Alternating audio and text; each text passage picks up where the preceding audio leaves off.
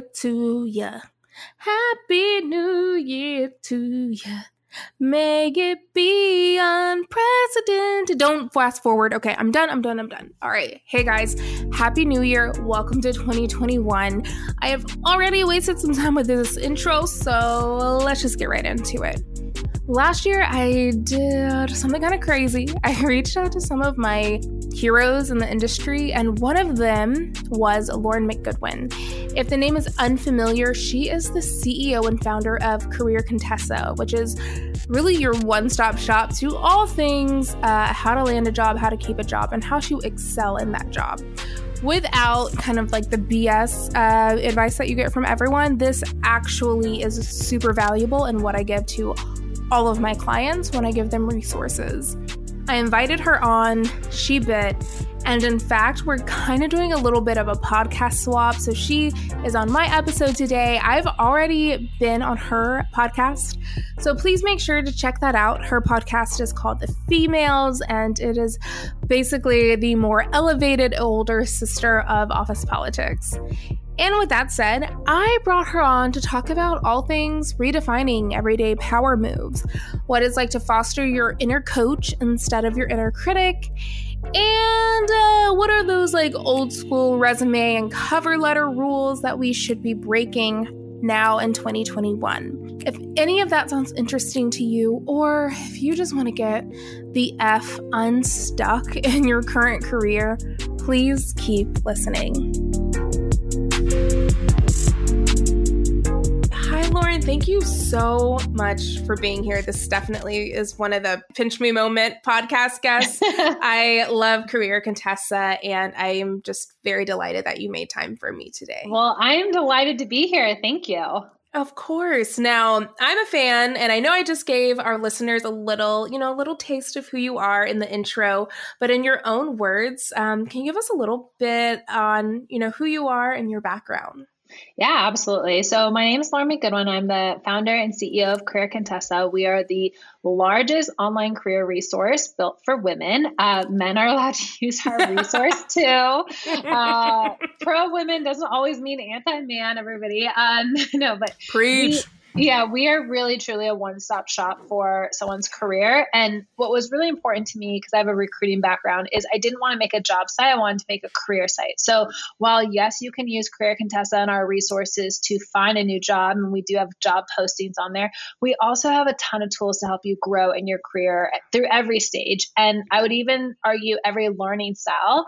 Um, I'm really big on not everybody learns the same way. Some mm. people like, you know, kind of the more step by step. So we have articles, podcasts, YouTube videos, almost everything is free. You only pay when you start to kind of get more hyper personalized advice at Career Contessa through we have a career coaching platform and then we also have online career courses that teach really specific skills. But I mean, pretty much everything is free, including um, our anonymous salary database, which is called the Salary Project. So yeah, if you haven't checked it out, it's a juicy little thing to find out how much oh. money people are making. It's so exciting. Yes. oh my gosh. And I have to just say this, guys. Like, I just basically send all of my friends and clients to this site because I'm like, oh, anything I can teach you, like she explains it, but also more succinct and with like better quality. So there we go. Well, so we have a ton of you. worksheets too. And I swear, you know, I was a, just to give you guys my background. So I, I graduated in 09, not a good year to graduate, but I graduated in 09 in a recession. I was an education major and pretty much, you know, knew right away I didn't want to be a teacher. But the benefit of having the ed degree is you had to do so much student teaching. And so I'm really big on applying kind of those skills to what we teach at Career Contessa. Um, for years, I used to say we're an education platform, but that always kind of confused people because whether it's a worksheet or an online course, when we're doing the how to, it's all goes back to kind of those original skills I had, which is like how do you teach in a classroom and make, you know, lesson plans and stuff. So, you know, like you should remember that your major sometimes can come in handy. Um, yes. And actually, um, an episode is debuting tomorrow um, by the time this airs. Um, the one with Power Women that is coming out. And long story short, timing is confusing right now because we're in the future but yeah um, we were but one of the things we talk about is how your crappy jobs basically help you with your successful jobs yes. and we talked about being an admin assistant on your um, on your podcast, and I still use things from when I was an intern and an office manager that I didn't learn being a senior manager. Right. Um, That's why it's so important to just like not get super hung up on the perfect job, but take a mm-hmm. job because yeah. you learn something from every job. And yeah, to, to your point, I was an admin assistant. Was that my dream job? Is that where I wanted to end up? Of course not. But without that, I couldn't have become a recruiter. And, and, you know, I think one of the, the stories that people maybe have heard or have not heard about me is like, I made this transition from admin assistant to a recruiter with no prior experience. And so one of the things I believe and and what we teach at Career Contessa and why it's important is like Career Contessa is the resource I wish I had had when I was making that transition.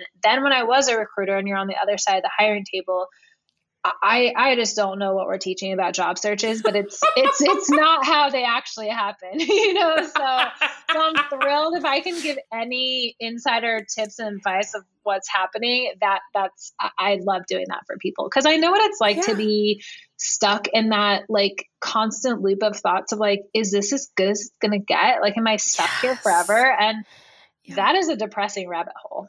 Mm-hmm, mm-hmm. And speaking of that, we we go down that rabbit hole on my episode with you that is airing. So I'll have that in the show notes as well, guys. So oh, now one thing that I'm actually diving into as we speak, and uh, but again, by the time this airs, I would have already done a giveaway where we give away your book, Power Moves. Um, I would just love to hear what is your definition of a power move. Yes. So a power move is a habit, an action, or behavior that helps you build a successful and fulfilling career on your terms. Um, mm-hmm. the difference between a power move and just any move is that it's made because you are being really proactive versus reactive. Um, so, power moves have intention behind them. They are proactive things that you are doing to set yourself up but based in not like based in success of other people or society's view, but based on what is a fulfilling and successful career to you. I know you talked about purpose driven careers a lot, same idea. Um, we're just using different languages. I call them your career ideals, right? So for me, the power moves and, and what I've learned after running Career Contessa for over seven years is that at the end of the day, the women who have the most successful and fulfilling careers, it's because they are making these really intentional and deliberate and proactive moves. They they don't wait for something to just happen.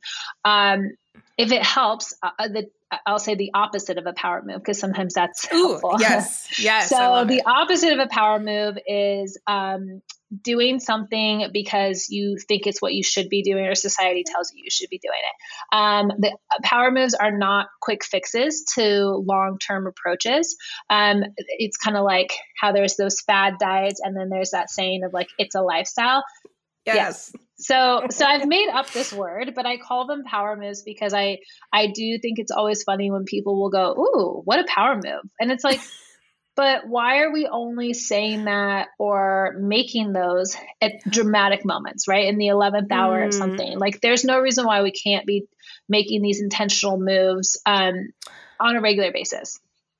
Absolutely. Actually, that really inspires some commentary about one thing that you know you and I were talking about entrepreneurship and look look you got those hard days you have those sponsorships that fall through and I, you know it's been a tough couple weeks for me personally and I'm like Jazz like you know you're you're planting the seeds now so you are going through power moves or even just um, i'll be a little more transparent getting paid on time can be really difficult when you're yep. a freelancer so it's now understanding okay how am i going to do my negotiations better the next time around how am i going to look through my contracts differently moving forward um, so I do love I love that idea that it's not just you're gonna pay me now. Yeah. Like sometimes it looks a little different. So totally. And and you know, entrepreneurship I will say too is like um there is no like I know there's a lot of people who think they can teach you entrepreneurship. The only way you can truly learn entrepreneurship is get messy and get in it. And you have to hang in the pocket a little bit longer. Yeah. Like you know, I know that's a football metaphor and I only know this because my mom had to explain this to me because she like will yell at the TV about these quarterbacks. I'm like, what is happening? And it's like, you know, you have to hang in the pocket a little bit longer and sometimes that's not the timeline that you want but it's the right mm-hmm. timeline and it's what's needed in order to make it so that when you do throw the ball it lands and gets to the touchdown you know what i mean so i yeah. I will only say this out there to all the entrepreneurs, including myself, is like the best thing you can do is then find a network of other people who have been in the same situation because they're gonna they're gonna listen to you every time you send them a text message. it's true. I will give out my phone number. Yeah, exactly. No, I won't, but yeah. and speaking of um, kind of like the different voices that go through our head and, you know, criticisms, um, I want to talk about your inner critic versus your inner coach because I've heard you speak about this and I Love it. I want everyone to hear this. What is the greatest distinction between an inner critic and an inner coach? Kindness. yeah. No, Wait, are you telling me I should be kind to myself? That I'm I, telling you mm. that my question is Has beating yourself up and being really unkind to yourself ever actually solved your problems? And I know this is, I know we're, we're all guilty of this, and especially women, because I, I do yeah. think we use our inner critic as a as a motivator. Um, it's sort of like you know when you're, you're, you're feeling down about yourself or that you're not as far in your career you think let me just beat myself up as much yep. as possible and that will motivate me to get back up and go and yep. um, yep. this was advice i got from christine hassler she's a life coach and she was like you know what there's nothing actually wrong with the inner critic from the standpoint of like they are usually coming from a good place and they do want to motivate you. The problem is in the execution. And so if you can learn how to change or, or turn your inner critic into an inner coach, and I'll give you an example of what that looks like. You might have had a job interview and when you get off of it, your inner critic goes, Oh my gosh, why did you not tell them about that amazing project? How could you have possibly answered like that? Like, you're so stupid. That's an inner critic. An inner coach goes, and, and you can't have the pendulum swing like 180 degrees. Like your brain won't buy that. So you have to truly be a realistic mm. coach. So you might mm. say to yourself as an inner coach, like, okay, that didn't go exactly as planned. Um, it would have been better if when they brought up this, you know, you said that. Maybe in the future we should have some bullet points written down so we don't forget that. Right. So this is a person who's Love not that. saying like you're the worst and you're never going to make it in life. Instead, they're saying, what can we learn and do differently from this? Because um, that's that's the difference between people who like get up and keep moving forward and those you know to your point like planting seeds. Like you can plant a lot of seeds and some of them never grow. But like the people mm-hmm. who continuously get up and go are the ones who discover how to have take on more of this like coaching voice and and strategy with themselves. Oh man. I love that. And thank you for the example. That is like chef's kiss. Perfect. Love it And now the next thing I want to talk about is smart networking. So obviously we're in a virtual space. By the time this airs, I assume we will still be in a virtual space.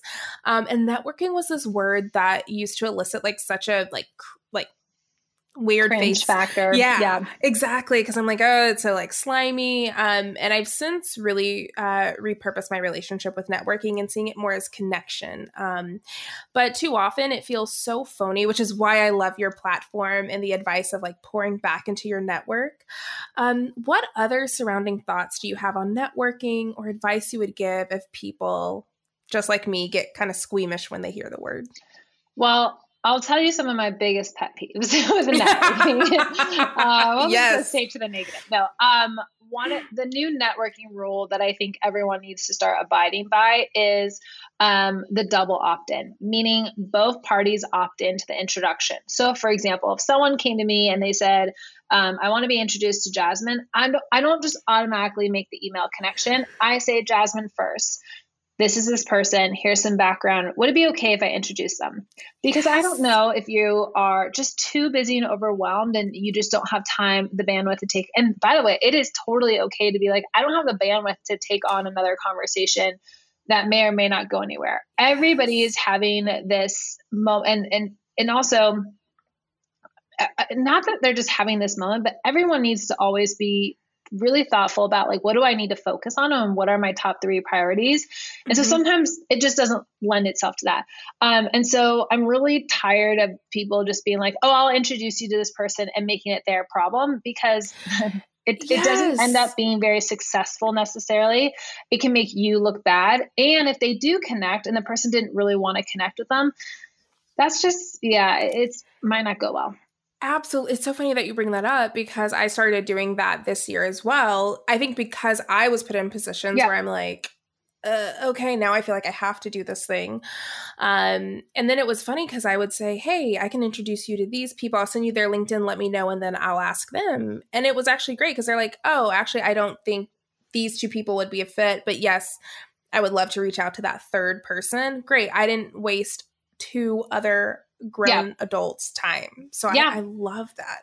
Well, and people love having their time respected. And then mm. the other networking tip I will say, and this happened, this has been happening to me a lot lately, where people want to partner and collaborate and they want to do all these things. And I don't care what word or phrase you use for it. At the end of the day, um, people are running businesses or at least entrepreneurs or they work and so their time is worth something. So being coming from a place less of like how can you help me and more always from the and i know everyone's heard this a million times but please start coming at it from a place of how I can add value to you without the assumption that you're going to get something back.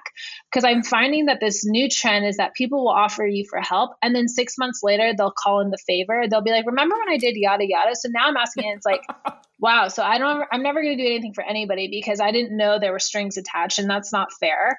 Um, yes. Yes. And then my third networking tip, if you are like, well, what if I just want to like maintain my network and I want to be just better at it? I do this thing, and I have a script or a template for it in the book too, where I pick two dates a year. So my dates are New Year's and usually Fourth of July. I try not to get like religious holidays in there and stuff oh. like that. Um, oh, yeah. And I send these basically no need to respond networking updates where I'll basically and and the the holiday is the the um like the low hanging fruit to start the intro or so for example on new uh, the day after new year's i might send you an email jasmine just saying like hi i hope you had an awesome year probably make a couple jokes about 2020 let you know what i'm up to and then i would just say hope all is well you don't have to respond you don't have to do anything but i'm top of mind for you right because exactly. we've been staying in touch with each other and good networking um, probably takes you i would say at a minimum of three years before you can call in a favor Oh no, I like that. Oh, I have not heard. I just that made before. that rule up, but I think that's a I think that's a good rule we should go with. I love. You that. need to build a relationship with me for three years before you ask me for something. Absolutely. Oh, I love that. Okay, new rule. Now, switching gears just a little bit, I want us to dive into being in the professional development industry. Um, obviously, I'm still super new to it, so I'm learning every single day but you are a veteran and you know you know this industry super super well so when it comes to like cliches and old advice are there any recruiting rules or trends that you would love to leave in 2020 a lot. Um, no, I, I think the biggest misconception of the recruiting rules is that it's a box, like a perfect square, and you have yeah. to follow these rules perfectly. I'd love to see people get more creative with how they problem solve. So, for example, you want to transition into a career, you know you have the skills, but it doesn't look like that. So, stop relying solely on just the resume and applying to jobs blindly, right? Maybe get more creative, create a portfolio site which is more of a show don't tell situation um, have some informational interviews with people who work at the company um, mm-hmm. you know can you get i guess just like be a more creative problem solver and yes. i don't see that a lot in recruiting i see a lot of people get hung up on um, well, I applied online, I didn't hear back. Or, well, it said I need to have three years of experience and I don't. Well, it said this and this, you know, how that goes. Um, mm-hmm. Mm-hmm. I know that a lot of people probably want to argue that resumes are dead. They're not dead. They're just not. Us as recruiters rely on them way too much. Oh, and oh, yeah. people have to remember me as a recruiter, I work for a hiring manager. So that hiring manager probably has an expectation that you're going to send me a pile of really good resumes. So I need you to keep sending me resumes and I need them to look good. Um, and I also you know, I love LinkedIn. I think optimized LinkedIn profiles are incredible. Um, and portfolio sites just help me that much more. And so many people, you guys, so many people never make a portfolio site and they never even think very much about their LinkedIn. So when I get from their resume to these other two things, it can the weeding out process can go pretty quickly. Mm-hmm. So mm-hmm. that's not like a rule to to leave behind, but um And then I'll just say my other, because I'm big on resumes, is um, I like them to be one, max two pages. Yeah. And please make it easy and simple for me to find what I'm looking for. So that's another one where people are like, well, these are the rules of a resume. We, we've broken all the resume rules. Um, I'll tell you why. In the old days, there used to be a one way of doing it, and you would send in a paper copy of your mm-hmm. resume, and they would just like you would apply for jobs by finding them in the newspaper. Like Oh Everything has yeah. changed. Okay. Like we, yes. we don't send you an offer letter in the mail. We send it to you in an email. You know what I mean? like? So, so stop treating your resume like it has to be this thing, um, that, you know, your parents made when they were applying for jobs in the eighties. You know, now we can have a little bit more design, but not too much design. You don't want to make it hard for me to read. Um, yes. and if you are applying through an applicant tracking system, Google, go to Google and say, How do you apply to a job with an applicant tracking system? You'll see so much advice, but the, the general rule of thumb is that applicant tracking systems can't read design, they can't read PDFs. So they need a Word document. You don't need to make it fancy. You know? Okay. I. I if fired I, you up. oh my god! I just because it was one of those things that I did not know until I was on the other side of it when I was working in Lever and Greenhouse, and then yeah. I'm like, what the this is beautiful and it does tend to happen with like more creative roles and i get yeah. it you want to show you show off your flair and i'm like now i have to type it in manually and i'm not saying it's right but now i'm annoyed and yeah. now i'm i just want to move on to the next resume so um absolutely google it there's some templates i keep and i when i work with my clients i'm like this is what's actually just going to show up really well um you can jazz it up if you want totally yeah. but this is what. And it depends if you're like applying to an applicant tracking system or sending your resume directly to a person. Mm-hmm. I would say follow the rule of the applicant tracking system. So you should always have a Word doc version of your resume. And then you can have something that looks a little nicer that you send to them when you're going in for the interview or having the interview. Or if you do find the person's direct email address to send it to, send them that nice PDF so the formatting doesn't get mixed up. But unfortunately, applicant tracking systems don't, they can't read yeah. design. They don't know, oh, that's a line line. Oh, you wanted this to be a table column. They have no idea. So don't do it. Exactly. It, it, it, was just, I know you have good intentions, but just as a pro tip, like to your point, Absolutely. you don't know this unless you're on the other side. Exactly. And then actually one thing that I think is always a hot topic um, with recruiters and those who are not even in the industry, what's your take on cover letters? And if you are pro cover letter, do you have any um, strong opinions on how they should be written? So I know everyone's going to hate this, but I love cover letters. And I'll tell you why. Because when I was working at Hulu, I worked for um, for one of my hiring managers, and she was like a big time exec at Hulu. She told me, "Do not bring me a resume unless it has a cover letter, and the cover letter better be good." And I was like, "Oh, okay." Uh, and it weeded out so many people because so many people did not submit a cover letter. And so the mm-hmm. reason why I'm very pro cover letter is you don't know if you're going to get her or you're going to get the person who's like, I don't care at all about cover letters. I never read them. You don't know. Okay. All I can tell you is we share the exact same ideology. In fact, somebody slid in my DMs like, hey, my little brother doesn't want to write one. What do you think? I'm like, I'll be honest, did I read every cover letter? Absolutely not. But do would I work for hiring managers who would say that? So I'm yeah. like, just write one. And then a rule of thumb, um, might be personal.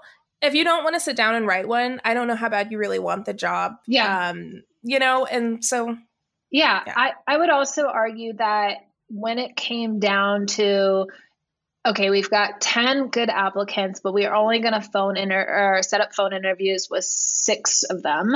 Um, who wrote the cover letter? Maybe I read it, maybe I don't, but they put in the effort. Like, you have to remember that it's humans making decisions about a lot of this. And, like, who knows what yes. they woke up feeling like that day, you know? Oh. Or especially if the role is anything has anything to do with writing, then yes. they might want to see samples of your writing work. Um, Absolutely. So, and, and and my advice for the cover letter is, you know, someone you want to keep someone's attention, so please don't make it boring. Use storytelling, make it yes. one page.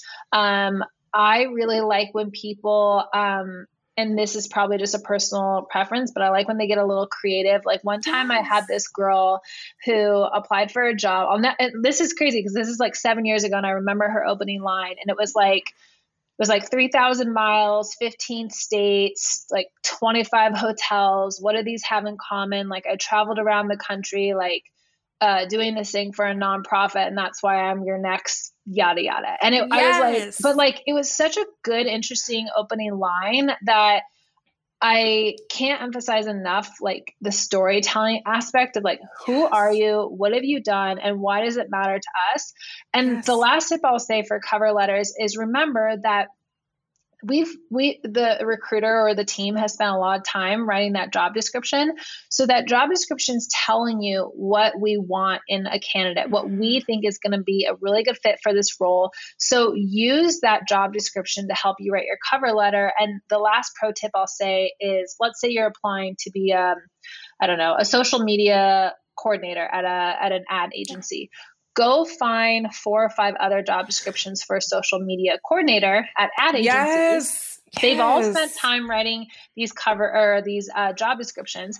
You'll find enough good tips in there that when it comes to highlighting what you've done, it's yep. all the pieces are right there. And I guarantee all these people who don't want to write cover letters, pretty soon they'll be like, oh, this isn't that bad. Like it's actually yeah. a little bit easier because I have all the things I need. It's like if someone laid out a perfect kitchen of all the ingredients and gave you the instructions, you probably don't have, or, or the recipe, you probably don't have a problem cooking that, you know? Okay. So you my little secret weapon my you you you exposed it so when people ask me to rewrite rewrite their cover letter or their resume and they're like oh my god like how is this so good and some of it is because i love to make it super authentic to who they are but also what you just said i'm like i when i do the intake form i'm like okay what jobs are you applying for I go and find five similar jobs. Yeah. And I I just say, okay, what are the common like it's like a Tetris basically. Yeah. And so you just it's think like a strategist, not some not a job seeker, if that makes sense. well, and sense. like don't overthink it, right? Uh we've done a lot of the thinking for you. I had to write some of the job descriptions at Hulu and I write all the job descriptions when we are hiring at, at Career Contessa. And I'm not always starting from scratch. Sometimes I'm borrowing ideas from other people's job descriptions. So no one's really always starting from complete scratch. And so um but we are spending a lot of time and energy writing those. So it's really appreciated when we find someone who seems to fit the bill really well. Um, and it's like, there's no reason why you can't. We're telling you it right there. Exactly. Boom. Thank you. Um, and then, as far as things being relevant as it relates to career advice, do you ever struggle with putting yourself in the client's shoes now that you've been a coach and a CEO for close to a decade? Um, sometimes, I mean, certainly being an entrepreneur, you kind of I think especially running a career site, I always ask myself like, am I still able to understand where people are coming from, even though I don't work in like a 2000 person company or on yeah. a team with 15 or 20 people?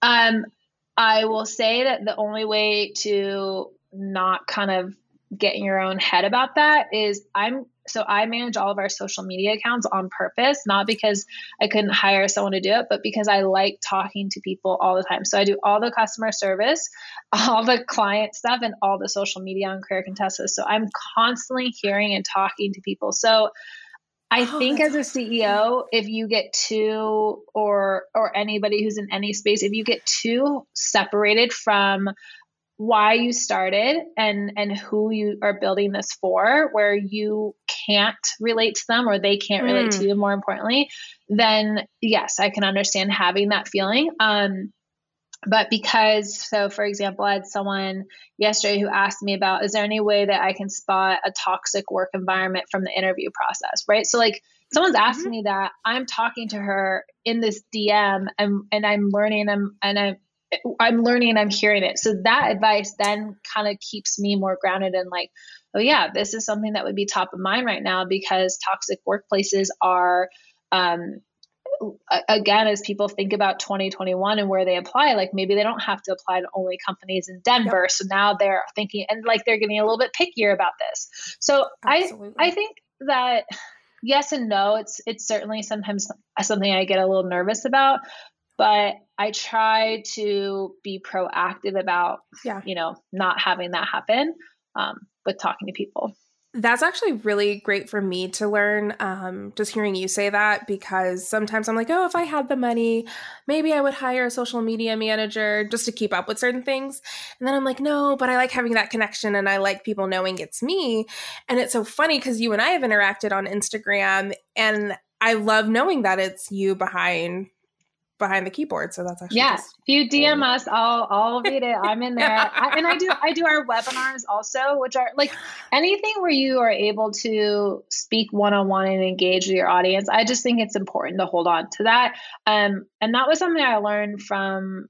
Uh, and these are like not Sam, like the equivalent of a CEO at Hulu, but the CEO at Hulu would read the customer service intakes uh, every day. He would read like 10 to 15 of them.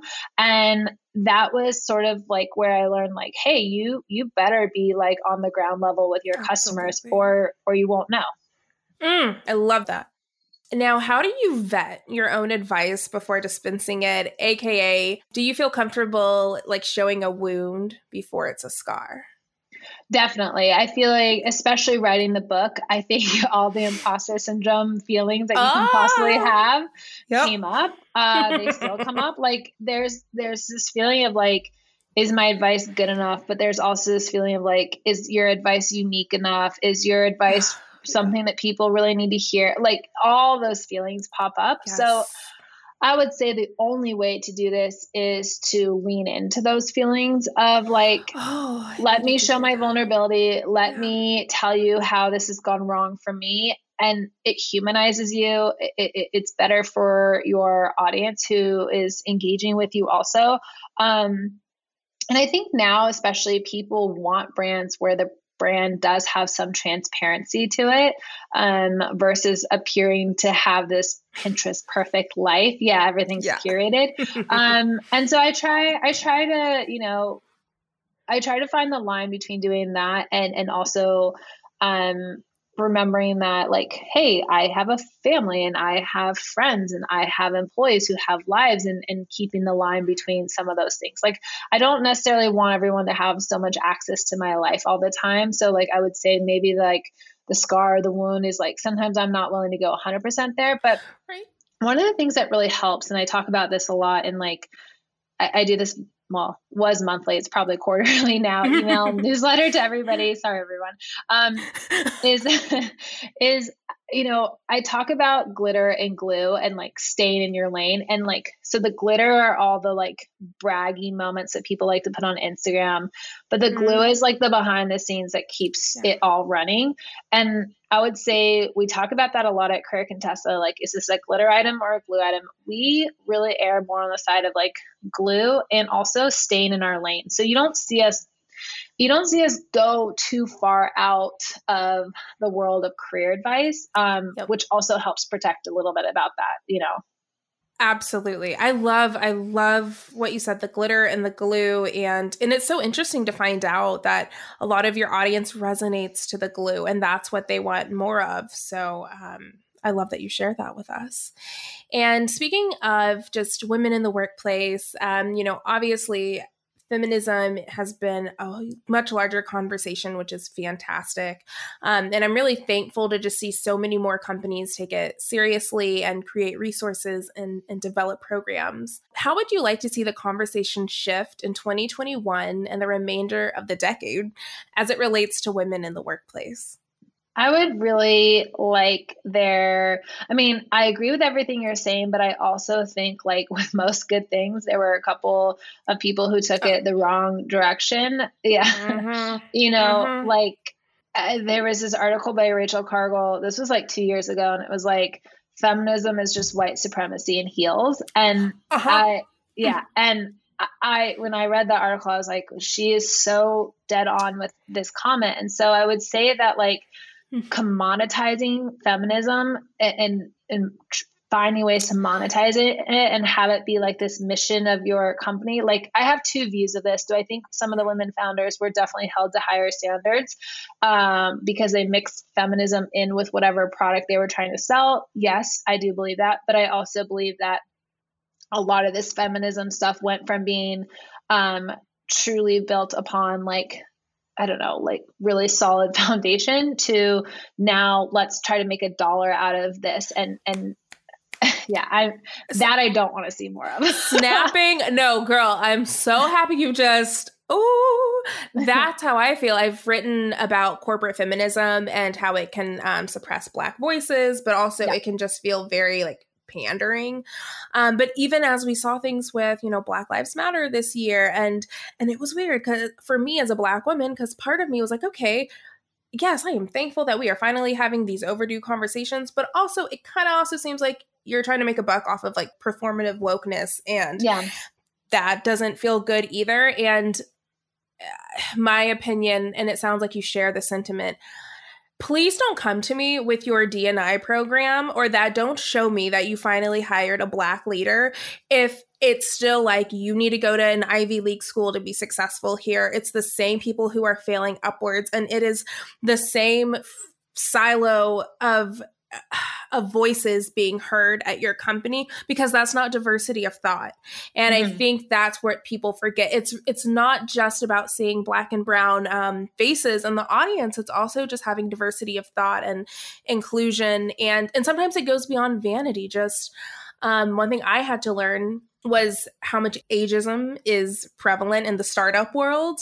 And it really wasn't until somebody had left a company I was at and they gave feedback.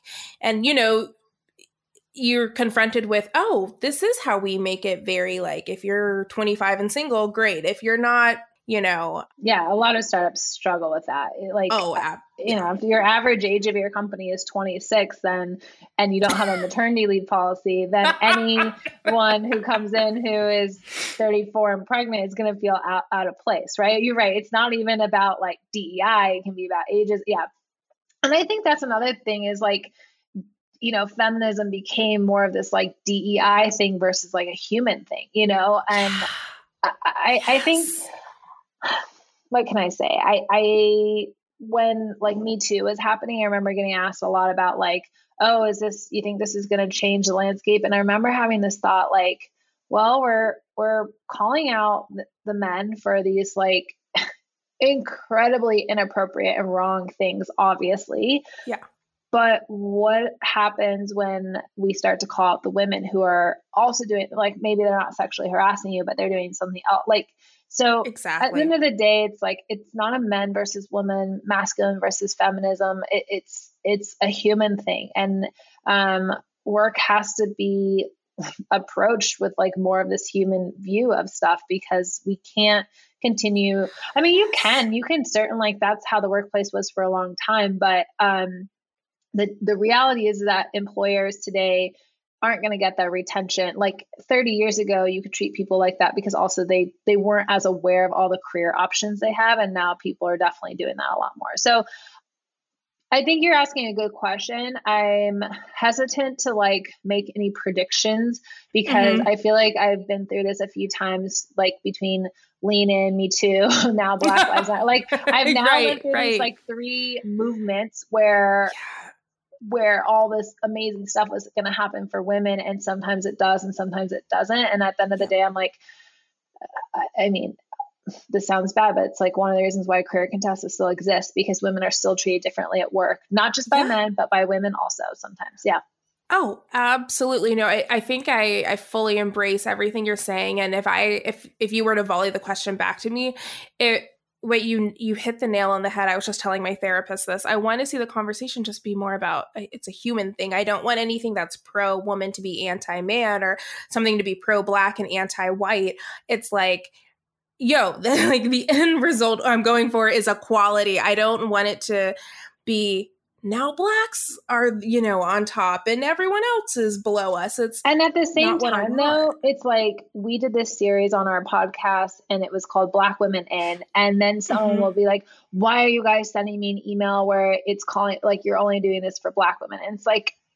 okay i, I i'm yeah. at a loss because if you're not aware of why you know there should be specific attention spent toward um, highlighting the voices of Black women and how they're treated differently in the workforce, then, then you're asleep. you're totally yeah. asleep. asleep at the wheel. yeah, asleep at the wheel for way too long.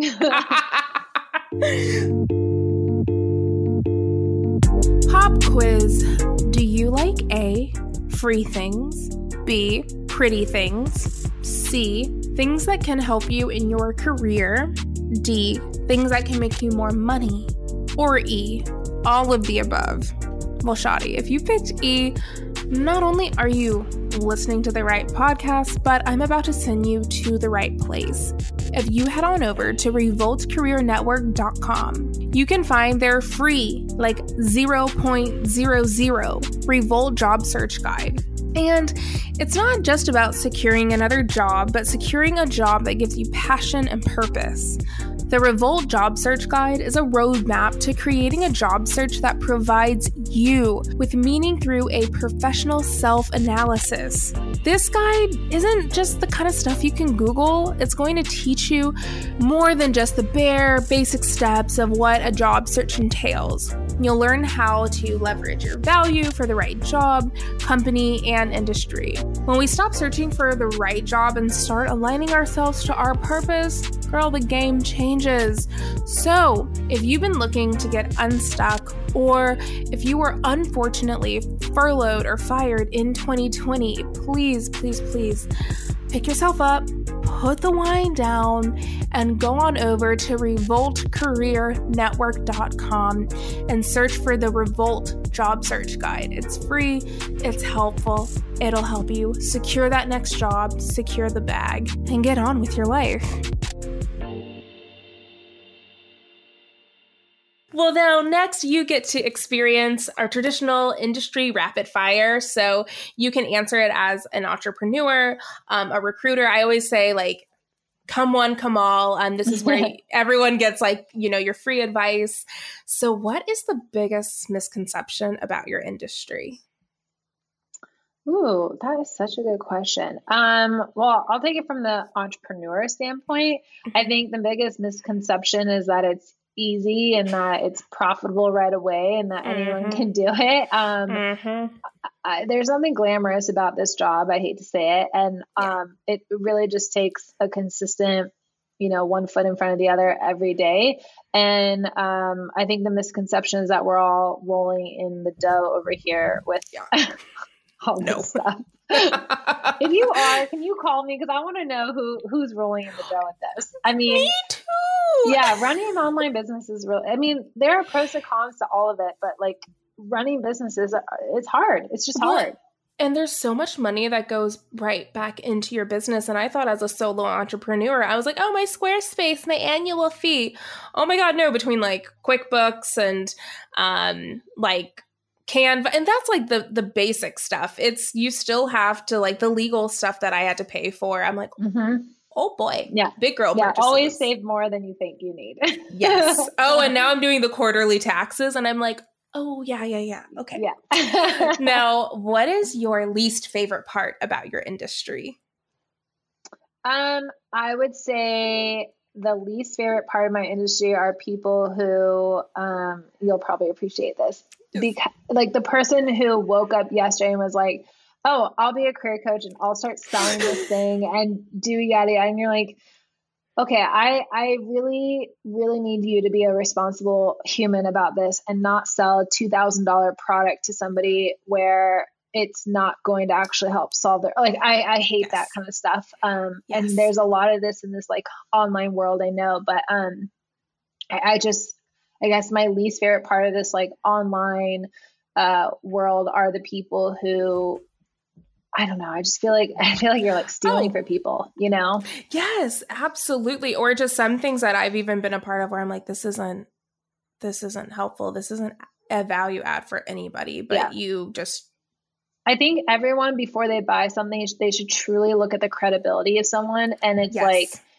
have they been there and actually done that and and successfully done that so they can actually teach you or yep. are they you know copying a bunch of buzzwords from sales pages and putting it on there and i this this will probably don't at me but you can at me and my uh, contest that um i don't believe you can teach entrepreneurship I, I don't believe in these like I'll teach you how to run and launch your business. If it took three months or seven months to truly run a successful business, that person wouldn't be teaching you business they'd be running their own successful business. So my my point is like I, i'm i'm that's like the ugly side of this like online world yes. and you know oh, so yeah. that that's the part i don't like. I, I really wish there was a little bit more of a like i don't know like you had to actually like be legit before you could just start selling that kind of stuff a little bit. Absolutely. Absolutely and what is the best thing about your industry and profession the best thing is that um, it's accessible. So, you know, before, answer. if you wanted career advice like this, I would say you had to go to like a university where you got access to a career center. Um, I think resources like Career Contessa that provide access to everybody, and obviously we give mostly free access to everybody, um, that's my favorite part about running an online business is it doesn't matter what university you've gone to what where you live um, what you you know your career goal is versus someone else's. Um, all the advice is applicable to everybody and everyone has all the tools there to do it, it you know then it, then it really comes down to like their willingness to do it which is you know that's to the individual Exactly, exactly. And then finally, what is the hiccup or failure you would never change about your journey or that you are the most grateful for? Oh, I've had so many. Um, That's another part of entrepreneurship. Uh, yeah. hiccups. I mean, I've had a lot of, um, and you'll probably appreciate this, where like I've hired people or consultants or third parties or whatever to like solve my problem. My husband always says this to me. He's like, you need to stop hiring people or things thinking that like once you hire it, like it solves the problem. Like the problem isn't solved just because like you hired this or that. And so, um, yeah. you know, I look back and I've learned a lot from wasting money and resources on hiring the wrong people or mm-hmm. going down a rabbit hole that you know i on paper maybe looked really good and that just doesn't always execute in real life that way um like i would i would say like the few times i didn't listen to my gut i've i've always it's always been like oh you should have listened to your gut it's just one of those yep. lessons that you eventually i don't even know if you eventually get there but you just kind of build up a little bit more of a like internal voice that's like this seems too good to be true so yes. i know i'm being vague because i'm like trying not to say these things specifically but like of course i i think that things can look right on paper and not execute like that in real life. And then also just be really thoughtful about like when you're hiring someone are are you already assuming the problem is solved just because of the hire? That is Oh my god, you've given honestly this needs to be like a like a business coaching session and i need to pay you. You can bill me later because if i i am learning that right now. But yeah. where can everyone keep up with you lauren? And don't forget her book is out now and i just had a giveaway but i will do more giveaways this year. But um, where else can people keep up with you yeah, so Career Contessa uh, everywhere at Career Contessa or careercontessa.com. My book is called Power Moves How Women Can Pivot, Reboot, and Build a Career of Purpose. And you can find it on Career Contessa or you can go to powermovesbook.com. Um, I don't post that much on my personal Instagram, but if you're into that, you can follow me on Instagram. It's at Lauren McGoodwin. You'll see my three posts a year. Um, and yeah, that's that's pretty much it. Career Contessa, Power Moves, more to give on. Perfect, perfect. And oh, while I have you here, anything we should look forward to in 2021? Uh, you know what? I I've been asked this a lot, and I'm telling everyone I am not doing any. I'm not making any plans for 2021. I I'm also having a baby in March, so like partially that was like forced upon me to not make any plans. But I already was like, I'm not making any plans in 2021. I'm just going to let the year happen and we're going to focus on sustainable growth because 2020, you bit us in the ass hard. so, no, no, not falling for this. Uh-uh. I need to see terms and conditions of 2021. Truly. Me too. No. For the rest of the decade, okay? Yeah. Oh,